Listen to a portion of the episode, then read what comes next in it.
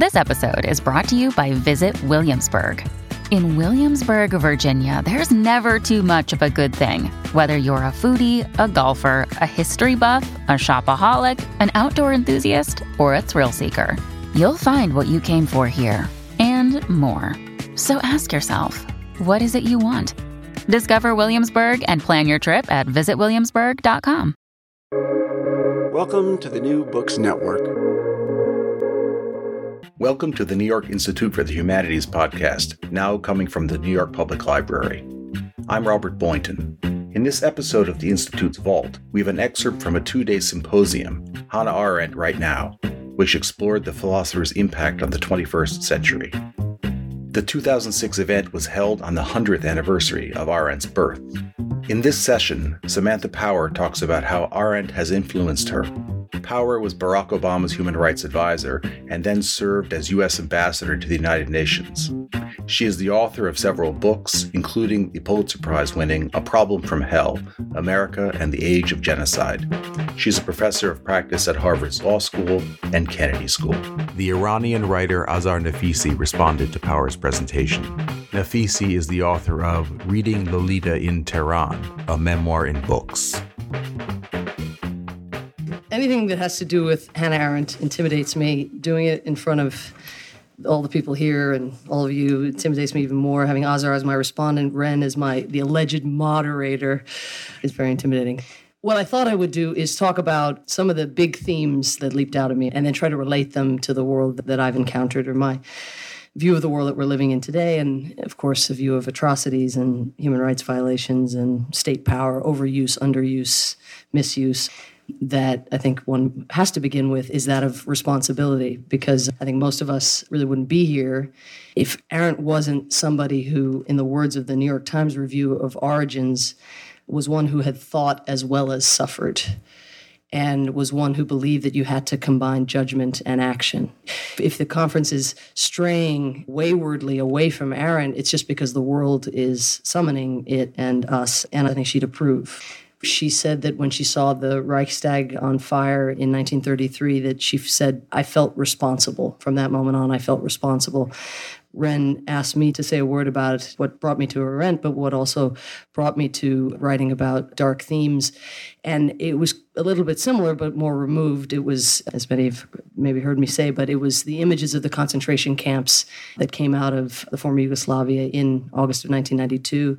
I just graduated from college and uh, it retained somehow through a liberal arts education the capacity for surprise and outrage and just couldn't believe that there were camps again in Europe. And honestly, had the men in those camps not looked precisely like those that I had seen in Holocaust documentaries or at the museum in the mall on Washington, which would open actually the following year. But had the resonance not been just so, maybe it wouldn't have penetrated my consciousness in quite the same way. I had been primed to be outraged about a particular kind of genocide. I'm not sure how well I would have done if my first genocide were Hutu and Tutsi, and whether I would have run off to Central Africa with that same sense of incredulity. I would like to think I would have, but I, I'm not optimistic about that. My other sort of moment of conversion, which I've also written briefly about, was, and I'll come to Arendt and how she relates to this actually a little bit later, but was being a reporter then in the former Yugoslavia. I think I was 24 at the time. I'd been there a couple years at that point, and covering the slaughter and the banality of daily life amid slaughter for the Washington Post. At that point, I was had become the stringer for the, for the Washington Post, freelancer, but with a, an affiliation. And being told that one of the so-called safe areas, Srebrenica, was coming under sustained Serb attack, and knowing that that was awful. I mean, there's no no question. Living in Sarajevo at the time, knowing what it meant to be under sustained attack, not in the way that journalists live in Iraq, which is much worse today. Insofar as you're actually an, an outright target, you're more of a target. There's a greater bounty, I guess, if you're a Western journalist uh, operating outside the green zone, in the red zone, as they call it, of the rest of Baghdad and the Sunni Triangle. In those days, you were just at risk because you were there. There was nothing special about you. You were just in the same way that Bosnians were at risk, you were at risk. And uh, so, in that sense, was much less dangerous in retrospect, certainly than Iraq today. Still, it was dangerous and it wasn't pleasant. And uh, knowing that a safe area was now coming under what seemed like a heightened assault seemed truly dreadful. So I called my editor at the Washington Post and breathlessly recounted to him what I understood to be true. I wasn't in Srebrenica, I was again in Sarajevo, but I had my sources in the pocket and I had my sources in the Bosnian government. And of course, the UN was there, sort of there, present physically, but maybe not spiritually. They gave the best account that I could of what was happening. And my editor, and I wrote about this in the preface of Problem from Hell, but my editor said, Well, it sounds like when Srebrenica falls, we'll have a story. Call me when there's real news another attack in the, in the Balkans. What's new in that? And what haunted me, and this again, Arendt's writings on disbelief, on incredulity, what haunts me about that exchange is not the evil Western editor who's a perfectly lovely guy who'd given me a lot of space to write about a conflict that had actually gotten old to many, many readers. So you happen to get that one wrong. But it was that I got it so wrong because I fought, but I didn't imagine that something I had never seen in the Balkans in a couple years there could happen. I, I, knew it would be awful, but it would be awful in the way that other things had been awful. I didn't know it would be radically, newly novelly awful.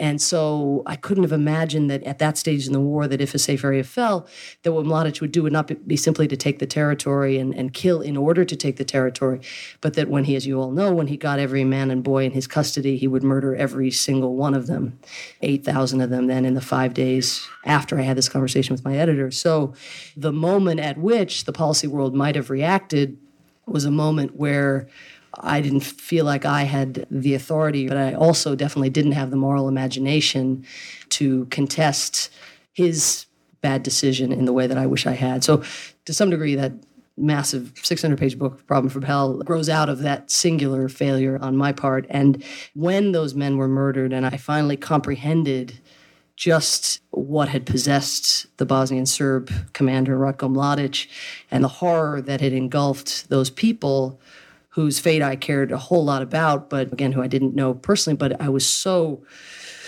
overwhelmed by that that, as Arendt said, I felt like the abyss had opened. And that's what she described of finally sort of, she knew Nazis, but even she couldn't quite wrap her mind around the depth of the horror that was engulfing people in Eastern Europe and in her own country. And Azar and I talk a lot about the imagination in a different context, but the constructive version of that, of the corollary of the story I just told you. How do we tweak the imagination as voices in our societies early, prospectively? How do we get politics mobilized around crises before they happen? Whether it's how do the New Orleans Times Picayune reporters get people to pay attention to the, the levees and those problems when they wrote their stories two years before Katrina? How do the bureaucrats in the Space Shuttle Challenger who are trying to draw attention? What about global warming? Are we lucky that the Supreme Court hearing on global warming is being heard on an 80 degree Washington December day? I mean, are these the ways one has to tweak the imagination? Does it already have to happen in order for the abyss to open? And I think empirically, so far, the answer has been yes. So, this is my relationship, anyway, briefly, to uh, responsibility to the idea, to the imperative of combining judgment and hopefully rigorous judgment with action in the world that we live in. Uh, some of you may have seen me on my phone in between the panels. I might have looked like I lost a relative or something. I'm totally fine. I was my colleague at the Kennedy School at Harvard for many years, for the last five years, was Michael Ignatieff, whose writings you like or don't like. Michael was very much in favor, of course, of the war in Iraq, ahead of the war in Iraq. He was in favor of it. I don't want to speak for him, should never speak for him. We had terrible fights in the, in the months previous, but his basic feeling was actually a little bit uh, dis- part of Kennan and, and, and part of I don't know who Cheney in in a way insofar as he not Michael's not Cheney but the idea was that there are two axes on which you measure this regime and on which you study this regime. One is a national security axis, the other is a human rights axis. Michael would have been the first to say Saddam Hussein is not in the red zone on either of those axes. In other words, it's not an imminent threat and it's not an ongoing genocide. But he believed that being in the dark orange zone on both axes meant that you crossed a threshold and that that warranted an invasion of Iraq. My view is irrelevant, but definitely was as tormented and, and didn't know enough about the weapons of mass destruction piece, but sort of believed, I guess, what everybody believed that he, or what sure many of you didn't, but I, I, I believe that because he had used chemical weapons against the Kurds, and I had documented it in the book, that chances were he certainly had chemical weapons still. Anyway, Michael, though, combined those two things, thought it would do more good than harm to go to war. I also thought it would do more good than harm in Iraq, because when something is so brutal, it's again the limits of the imagination, something like Saddam Hussein, I mean, how could anything be worse than Saddam Hussein? Well, guess what? how can anything be worse than today? We got to get out. We got to get out yesterday. It's so appealing.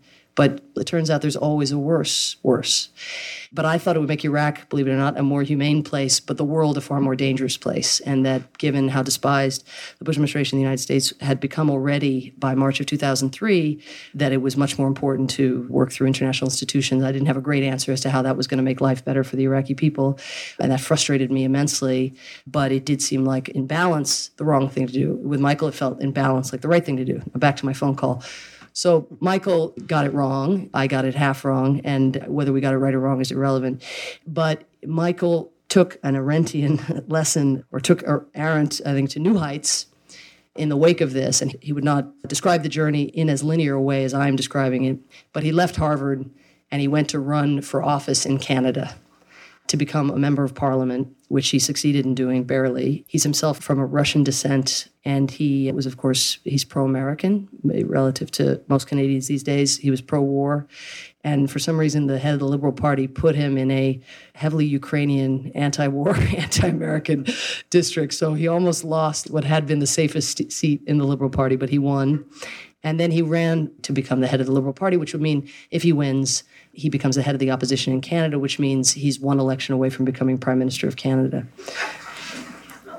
Now, Michael's an intellectual historian and has written about Arendt and has marinated in her in, in much the same way many of us sort of amateurs have. I mean, he's not an Arendt scholar by any means, but this for him is here I was, an armchair quarterback, lobbing grenades at states and governments and sounding off about what the United States should do with its military might, sending, in effect, being part of sending young boys off to war. And this is the mess that we have landed in. I got to go do something. I got to be more responsible. I've got to put myself on the line. I can't just be a pundit anymore. I don't want to romanticize it or demonize it. I mean, it, it, I think that this is deep down sort of what what has gone on in Michael. Anyway, the update now is just that he actually got the most votes. He got 35% of the votes, and the next person beneath him got 28%, who was his college roommate, was totally anti war.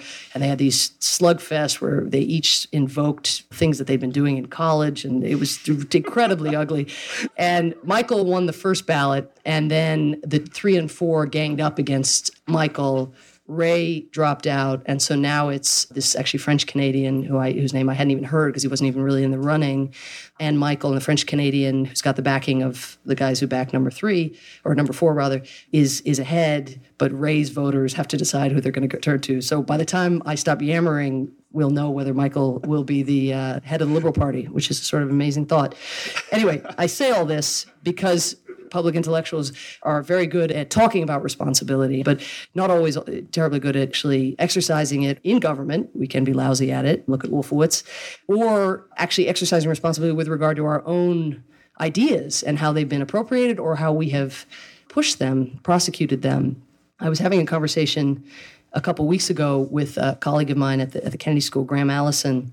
He had this idea that a new NGO was needed to give grades to public intellectuals, not on the merits of their writing or the coherence of their ideas, but on whether they got it right ahead of time. I thought this was something that if I had a column or something, I would write about this. But he used the example of Ken Pollack and The Gathering Storm about the clear and present danger that Saddam posed, which was really influential in Democratic Party circles. And then Ken Pollack has come out with a, a, book about Iran, which I haven't read, but mm-hmm. got a lot of readers in part because many people had heard of him in the prior context and so on, because he has government experience and was thought to be an expert on the region. But my colleague, Graham Allison, I, I don't claim this original thought, so I want to footnote him because I think it's quite brilliant. But he thought that it should be like smoking, that there should be a sticker that you have to put on a book basically that this guy's last book was hazardous for your health. And you should know when you're reading about his views on Iran that this is what happened the last time. I never thought of that before. Again, I stress that I agonize about the Iraq War, so to not say at all that I thought it was easy prospectively to know where to tip, and many of you, I'm sure, saw it much more clearly than I did. I mean, my book was used by Cheney and by Wolfowitz because of the documentation of Saddam Hussein's genocide and his use of chemical weapons many people drew as the inevitable conclusion of my book a very gung ho American interventionism and American unilateralism, even.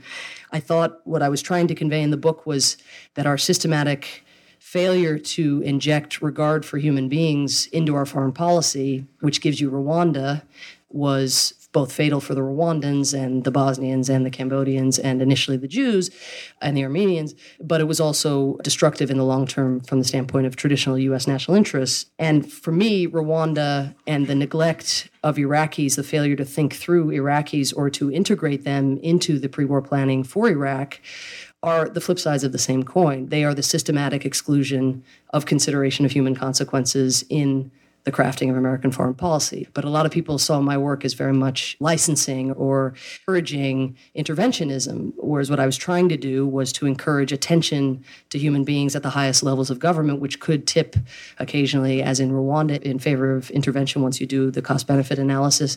It would not tip in favor of intervention over Chechnya when you don't risk a nuclear war to help the Chechen people, but you certainly integrated into your dealings back then when we had more legitimacy to speak out on human rights in your diplomacy with Russia. Russia. And at that time, when we had economic leverage over the Russians before they had oil or had discovered the oil that was there. So it was about are those people forever present in your mind when you're thinking about what to do vis a vis another country? Maybe there should be a warning sticker on my next book. Maybe I wasn't careful enough. Maybe it has to be scripted just so. And I certainly wouldn't have foreseen the appropriation of the language of human rights and humanitarian intervention. And all of us are now grappling with the fact that our entire democratic culture now is very, very well disposed, very much tending toward throwing baby out with bathwater and basically drawing the wrong lessons from Iraq. I mean, one lesson from Iraq could be don't go to war when you don't have the support of almost anybody in the international community other than Great Britain who is seen as more a brother or a son than an ally. And certainly don't go to war when you have not had contact with people within the country and have no sense of what has actually gone on in the country in 20, 30, 40 years. And don't go to war when you haven't done any planning for the morning after war.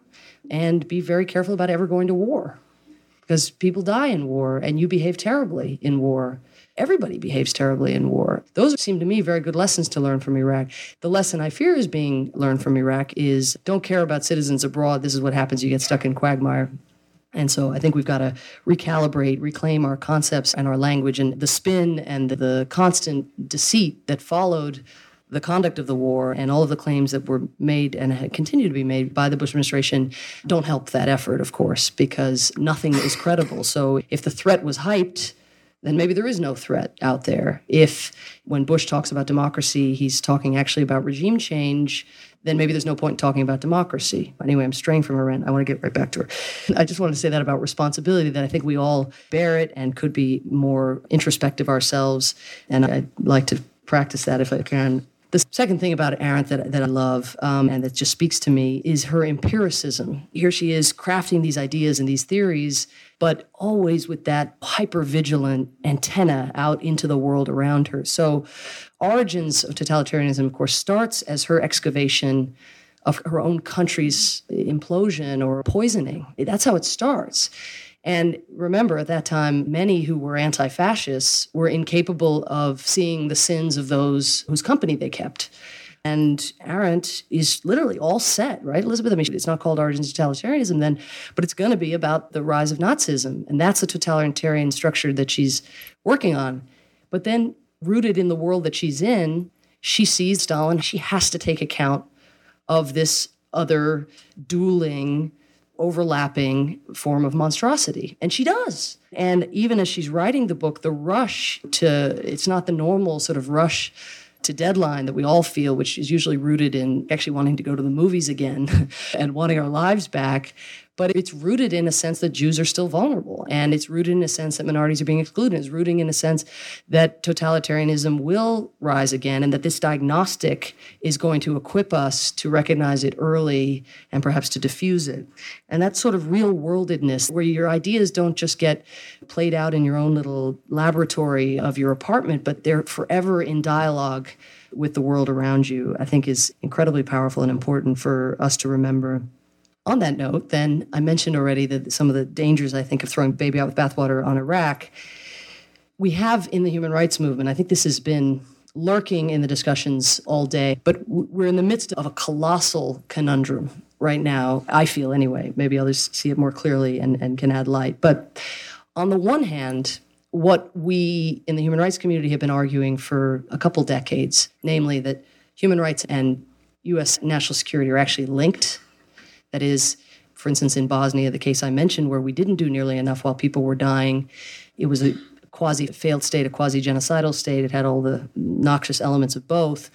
But we thought we could, we, the United States, thought we could build a wall around this country and that that kind of genocidal mentality or that violence would stay contained. And as long as it didn't spill over and implicate Greece and Turkey and things that were truly dear to us, namely the NATO structure, then, as James Baker said, we don't have a dog in this fight.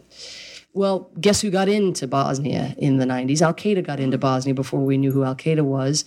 Bin Laden traveled on a Bosnian passport through the 90s. These places do become, not always, but very often, a breeding ground for those who eventually then do become threatening to us. These eventualities aren't necessarily revealed in election cycles. It requires a policymaker to distinguish the urgent and the important, which isn't something that people responsive to elections do terribly well. But even Saddam Hussein, I mean, the, the use of chemical weapons against the Kurds in 1987 88 in the Anfal campaign. Remember, of course, we've been aligned with Saddam's regime throughout the 80s, Rumsfeld and the, the famous bear hug in Baghdad. Bob Gates, very much a part of that mentality, which was the enemy of my enemy is my friend. Iran, the greater enemy, therefore cozy up to Saddam.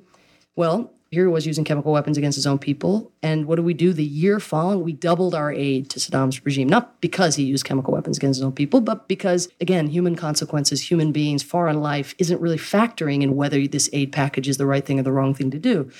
So instead of actually taking his genocidal campaign as a signal of the kind of long term partner he would be for U.S. interests of the strategic kind, not, not of the moral kind. We bracketed it. I mean, some of you who've read my book remember that there was a famous cable from the Secretary for Near Eastern Affairs to the Secretary of State George Shultz, which said, human rights and chemical weapons use aside, comma, our interests run roughly parallel to those of Iraq. You know, human rights, chemical weapons use aside, comma. So what was kind of amazing about the days after 9-11 was feeling as if there was a recognition outside the human rights circles that these commas weren't sustainable. You can't say chemical weapons use aside. You can't say human rights abuse aside. It's predictive on some level. And so here you get Bush's second inaugural and some of the rhetoric, which many, of course, understandably are very cynical about, but the language that he's using reflects some genuine understanding that here we partner with Egypt and Saudi Arabia uncritically for all those years. And lo and behold, there are huge numbers of Egyptians and Saudi Arabians who don't just blame Egypt and Saudi Arabia, but blame the sponsors, the uncritical sponsors of Egypt and Saudi Arabia, want to get on planes and fly into tall buildings. I grant the nihilism of their agenda as well, but these uncritical relationships come at a cost. So Bush's language, of course, was that security cannot be purchased at the price of liberty. That was the line. But again, I stress there was some recognition also. There was a grappling now with like, what does it mean if when we partner with these guys, it comes, it wasn't a grappling about Iran or about the people in Saudi Arabia, but it was grappling with what the consequences would be in a globalized world if we maintain these partnerships. And when elements have these asymmetric tools to get at us. Because in the old days, all that mattered were the states as the building blocks. Now, suddenly, there are these new belligerents that you have to take very seriously who are noticing, who are keeping score about how you, the United States, are behaving or who you're partnering with. Okay, so that's element number one. But the confusion comes, and this is I'm trying to come back to because this is this empiricism that I think we need. So rather than like now human rights and national security are inextricably linked, we need to be for human rights everywhere, and it has to be factored in at the highest levels. It has to be concern number one. The empiricism would have you then stumble, of course, over Saudi Arabia, over Pakistan, over the knowledge that rapid democratization, at least, often leads to violence or greater repression. So, what do we do with that exactly? And then, what do you do at a moment when the United States has so forfeited its ending, its legitimacy to speak on behalf of human rights and democracy, not just because of Iraq and not just because of torture, but because of a sum of decisions and a sum of relationships or non relationships to international institutions and international accountability. But the whole sort of package, we're not the right guy right now to be the prime advocate for democracy, for human rights, for the things that, again, in an ideal world would be the kinds of values that we would like to see, at least I think most of us here would like to see proliferating. So, what do you do then when U.S. support for moderates in repressive societies actually undermines the legitimacy of those moderates. There's no such thing as neutrality in dealings between states. There's no such thing. So you're either a hypocrite preaching about human rights, usually with no great understanding of what's actually going on behind the barricades, or you're complicit and you're partnering with these regimes and getting judged by symmetric elements. I don't mean to complicate everything, but this is the moment. It's a very difficult moment. And it is not the case that within international institutions or those who defend the International Covenant on Civil and Political Rights, that you're seeing actors, states, because that's where it comprise international institutions, stepping up to actually help us sort these dilemmas, or those who have retained legitimacy on some of these principles being the voices for the people of Iran or Darfur. I remember when I was working for Obama last year, and I remember at one of the hearings, Condi Rice came up to testify about the democracy agenda. And it wasn't going terribly well. Hamas had just won, the Muslim Brotherhood had just won, and you know, the Iraq elections were now already a distant memory. So she had nothing. It was going to be an ugly hearing. So what does she do? And I forget how much it was now, but she comes and she announces with great fanfare that the U.S. government has just allocated, I think it was 25 million for opposition in Iran. And I'm just imagining your friends saying, no, no, not that. Anything, but not that. Not Condi saying we're supporting these dissidents. And so I come back to this empiricism of Arendt, which is if you're connected to those people, if it's not about you, if it's actually about them, rather than about you needing to come up with something on Capitol Hill to say that you're doing something that's constructive somewhere, that's all about us. That's all about the Bush administration, what it needs. It's not rooted actually in the needs of those who are trying to promote democracy in Iran. Okay. Third Arendt point that I think is greatly relevant in the present, and that is her view of perpetrators or her view of, of evil, which has been discussed, I know, here all day today and will be discussed, and we'll, we'll talk about it in the, I'm sure the film will bring it out. Rather than getting into banality or the grandiosity of evil or whether small men or large men are at the helm for these kinds of crimes that she's looked at and I've looked at. What is so important about her ideas on evil, I think, is her story of slippage is the story of the thread being pulled out of the sweater and you just have the little thing and then it just keeps going and going and going. She understands that to do evil, for lack of a better word, or to commit crimes, to get people who've never committed crimes, and that's a really important thing to remember, to get people who've never committed crimes before to pick up a machete and to go and start murdering the people that they've lived with. In Bosnia, it was people they were the best men at the wedding. They lived completely integrated in Sarajevo. It was a completely mixed society.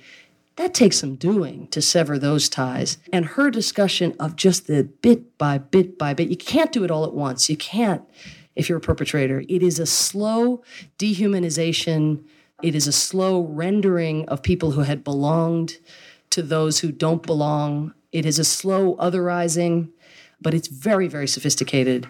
And there is a logic to the illogic and I don't mean this in a literal way, but a morality to the immorality. It's not moral acts that they're committing, but in their own, the stories they're telling themselves are not rooted in aggression and genocide. They're rooted in self defense and the flowering of nationdom that has been deprived them in many of the places where ethnic violence or sectarian violence occurs.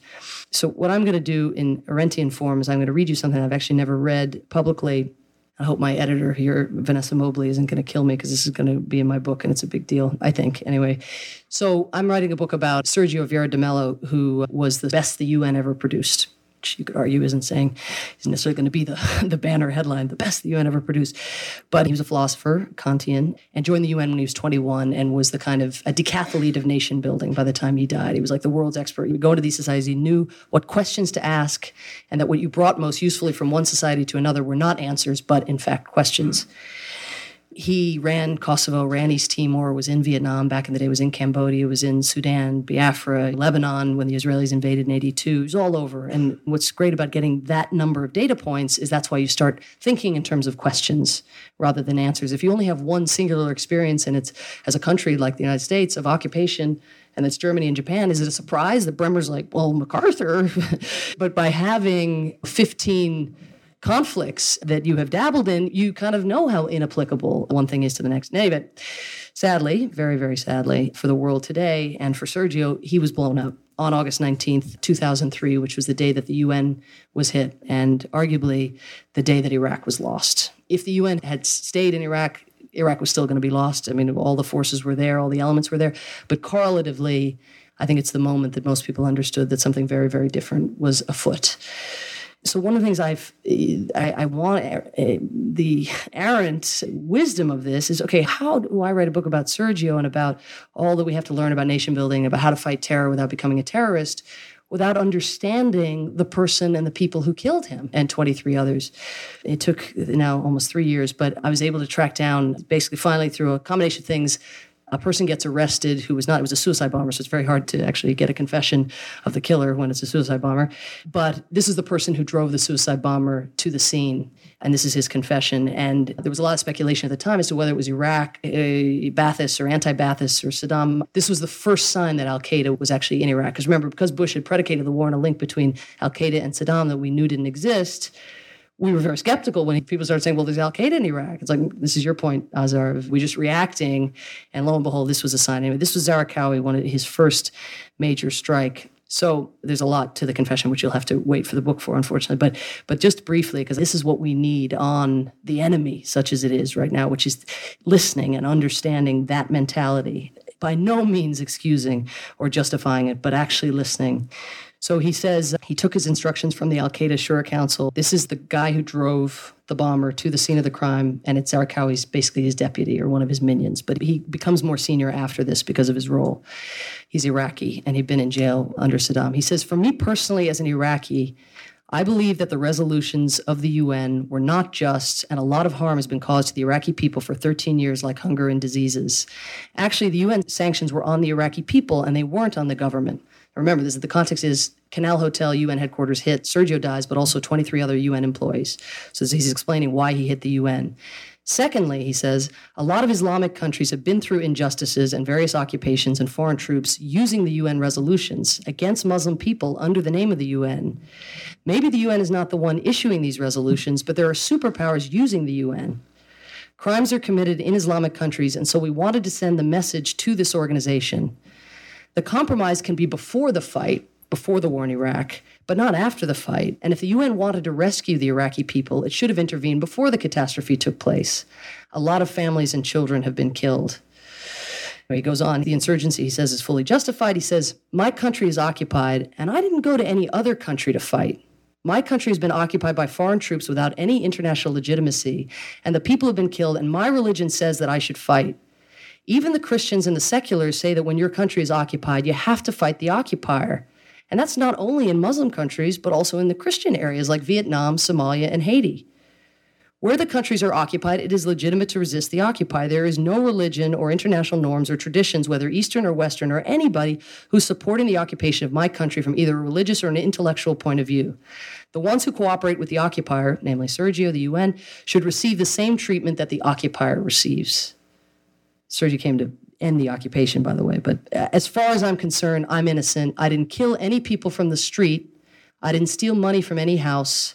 There are thousands of Iraqis who are in Abu Ghraib jail or other jails of the occupation without charge, and nobody can help. And you're telling me that you don't want them to attack the UN or the Red Cross or others? When the Americans came, they stepped on our heads with their shoes. So, what do you expect us to do? Death is more honorable than life. You can ask the regular people about this, and now even the people there are wishing that the days of Saddam would come back. That is the window into this mentality that I think Arendt would encourage us to find. Doesn't mean you agree with it. Mean, as I said, the facts are wrong, the conflations of the UN and this, but it's pretty sophisticated. It's understanding that that the UN is even two things. It's the Sergios and the people who carry the blue passports and the Security Council, and that it's not necessarily even Sergio's fault but that the resolutions are made by the powers, but that maybe Sergio should have stood up and should have said something. I mean, they're watching very, very carefully.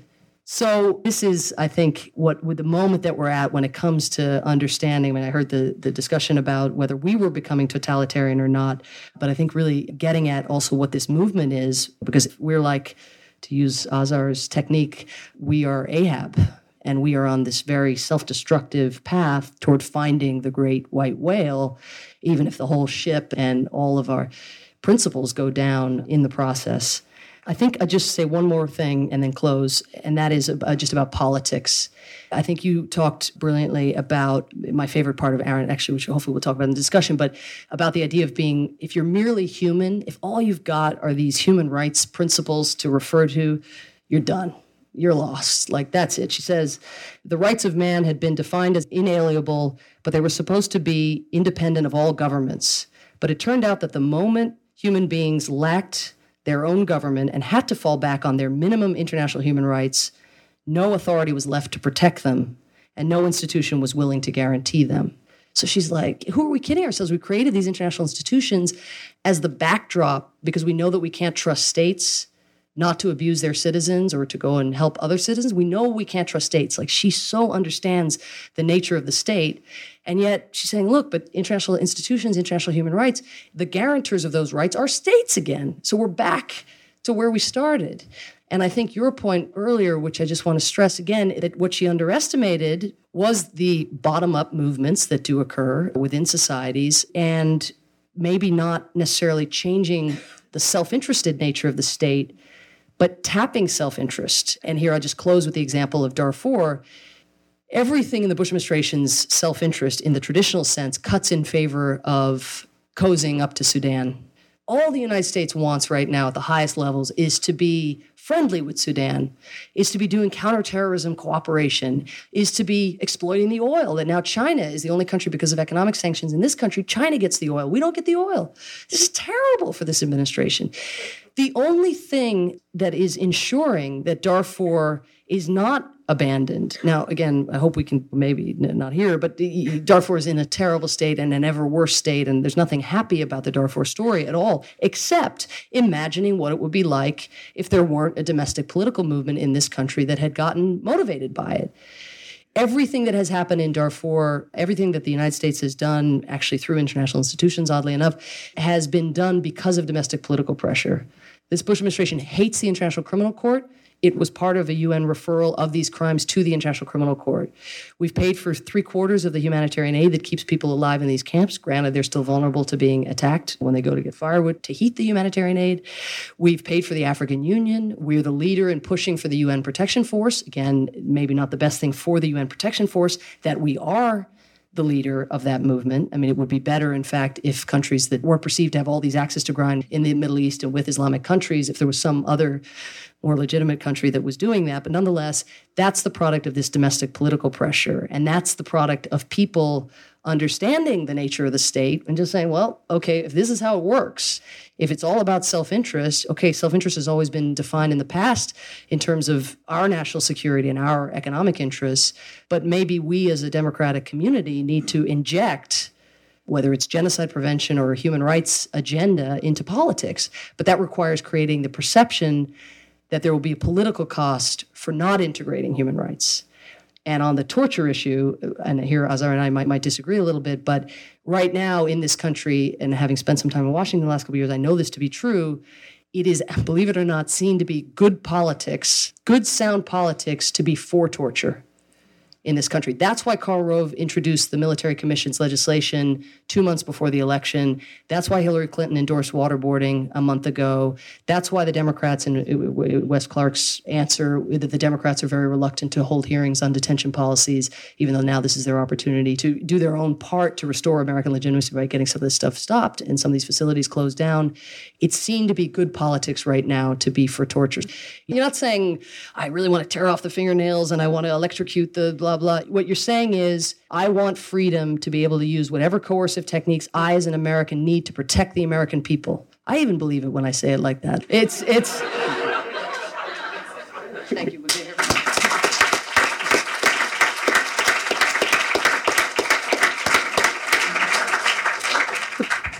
problem with Samantha is that when she talks, there's so many things that I would like to address. Don't worry, I won't. One of the things is what you said about torture. I just wanted to say, I'm wondering if this is our politicians' impotence in the way they frame the question to the American people. I mean, you don't just ask people, do you want this waterboarding yes, yes. thing happen or not? There needs to be some explanation that goes with it, which is lacking. Which brings me to what Samantha did. All through her talk, I remembered something Hannah Arendt said. She talks about judging, and that was one thing I learned from her, her amazing way of explaining what judging is. And she talks about the fact that judging presupposes to see the world from another's perspective. And then she goes on to say it doesn't mean adopting or agreeing or even empathizing. It means using your imagination to see from another person's standpoint.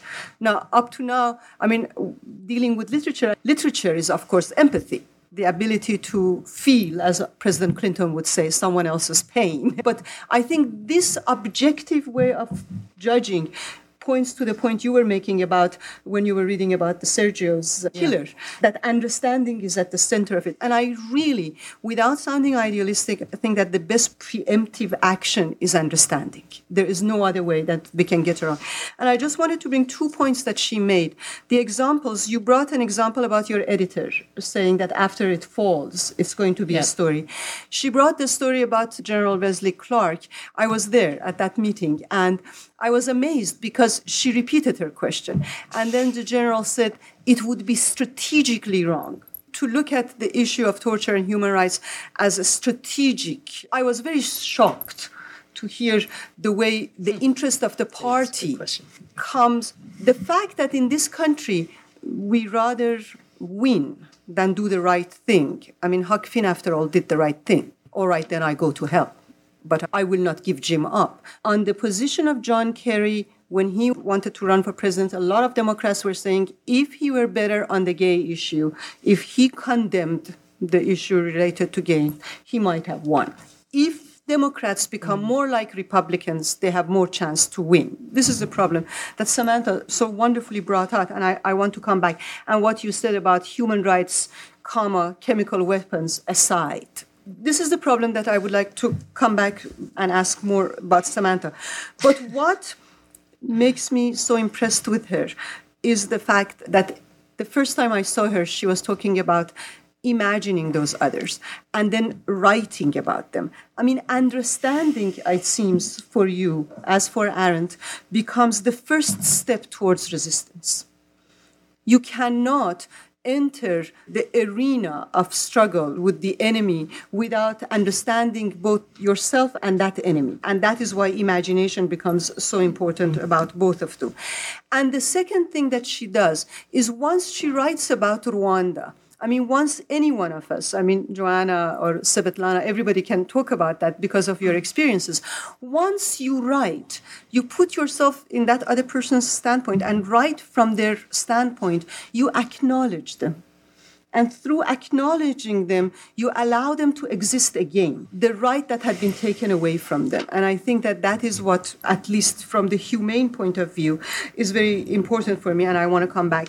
But these are the things that I think we all agree on. One thing that I really wanted to discuss with you today was what you said about Michael Ignatieff. And that is what worries me a great deal. And I tell you why, because it goes against everything that Samantha or Ladan or a lot of us here stand for for. You mentioned Wolfowitz in passing too. They might come from two different points of view, but they were intellectuals who felt that it was urgent for them to go into politics.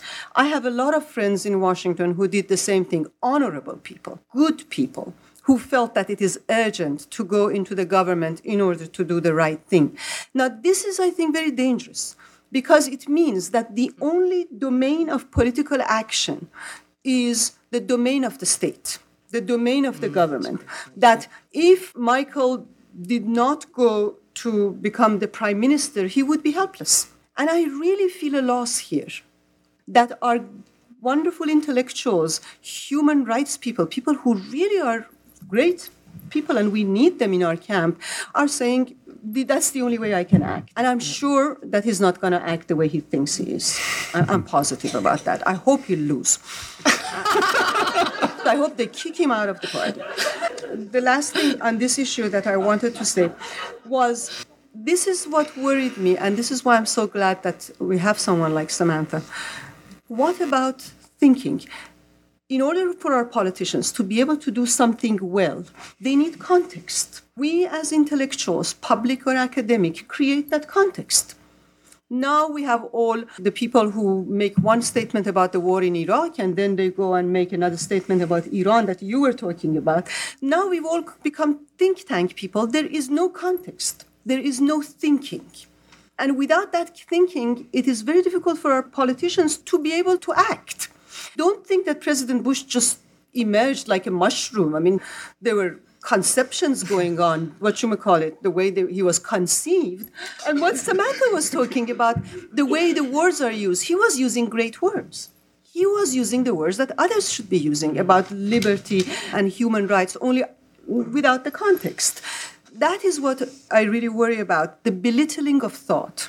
If we ask what is wrong with the Western civilization today, is its belittling of thought, and alongside of thought, comes belittling of imagination. It is knowledge being replaced by information. And we're getting loads of information, we're not getting enough knowledge. And when you said, I very much empathized by what you said about your book being used. Some uh, Human Rights Watch's report on Iraq was being used by Blair. Samantha's book was being used. My book, actually, it wasn't being used. but I am told by professors in Columbia and other places that my book, in fact, created the war in Iraq. How was it, by the way? I don't know. By liking Lolita, part of it was the whole Western. And they read the acknowledgments. They found Bernard Lewis there. And they ah. said, huh, mm-hmm. that's it the evil one, they read acknowledgments, they don't read huh. books. but anyway, that is what I think we need to talk about. How do we, because we are the ones who are losing here, how do we generate conversation which is around thought and imagination? How do we have that courage? Because that was her courage. Many panels she was on, they would want her to take sides, political positions. And she said, I don't belong. And I very much empathize with that. I don't belong to any political party or position. I go with the side that, that I think is principled. And I don't care who that side is. We need that courage that she had to go somewhere where she would be alone and to go somewhere where her peers would not agree with her and to generate new thought. On that note, I would like to open the discussion.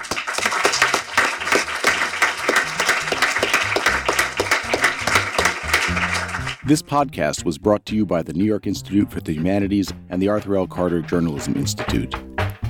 You can find us on Stitcher, iTunes, and anywhere else you get your podcasts. For more information, visit us at nyihumanities.org.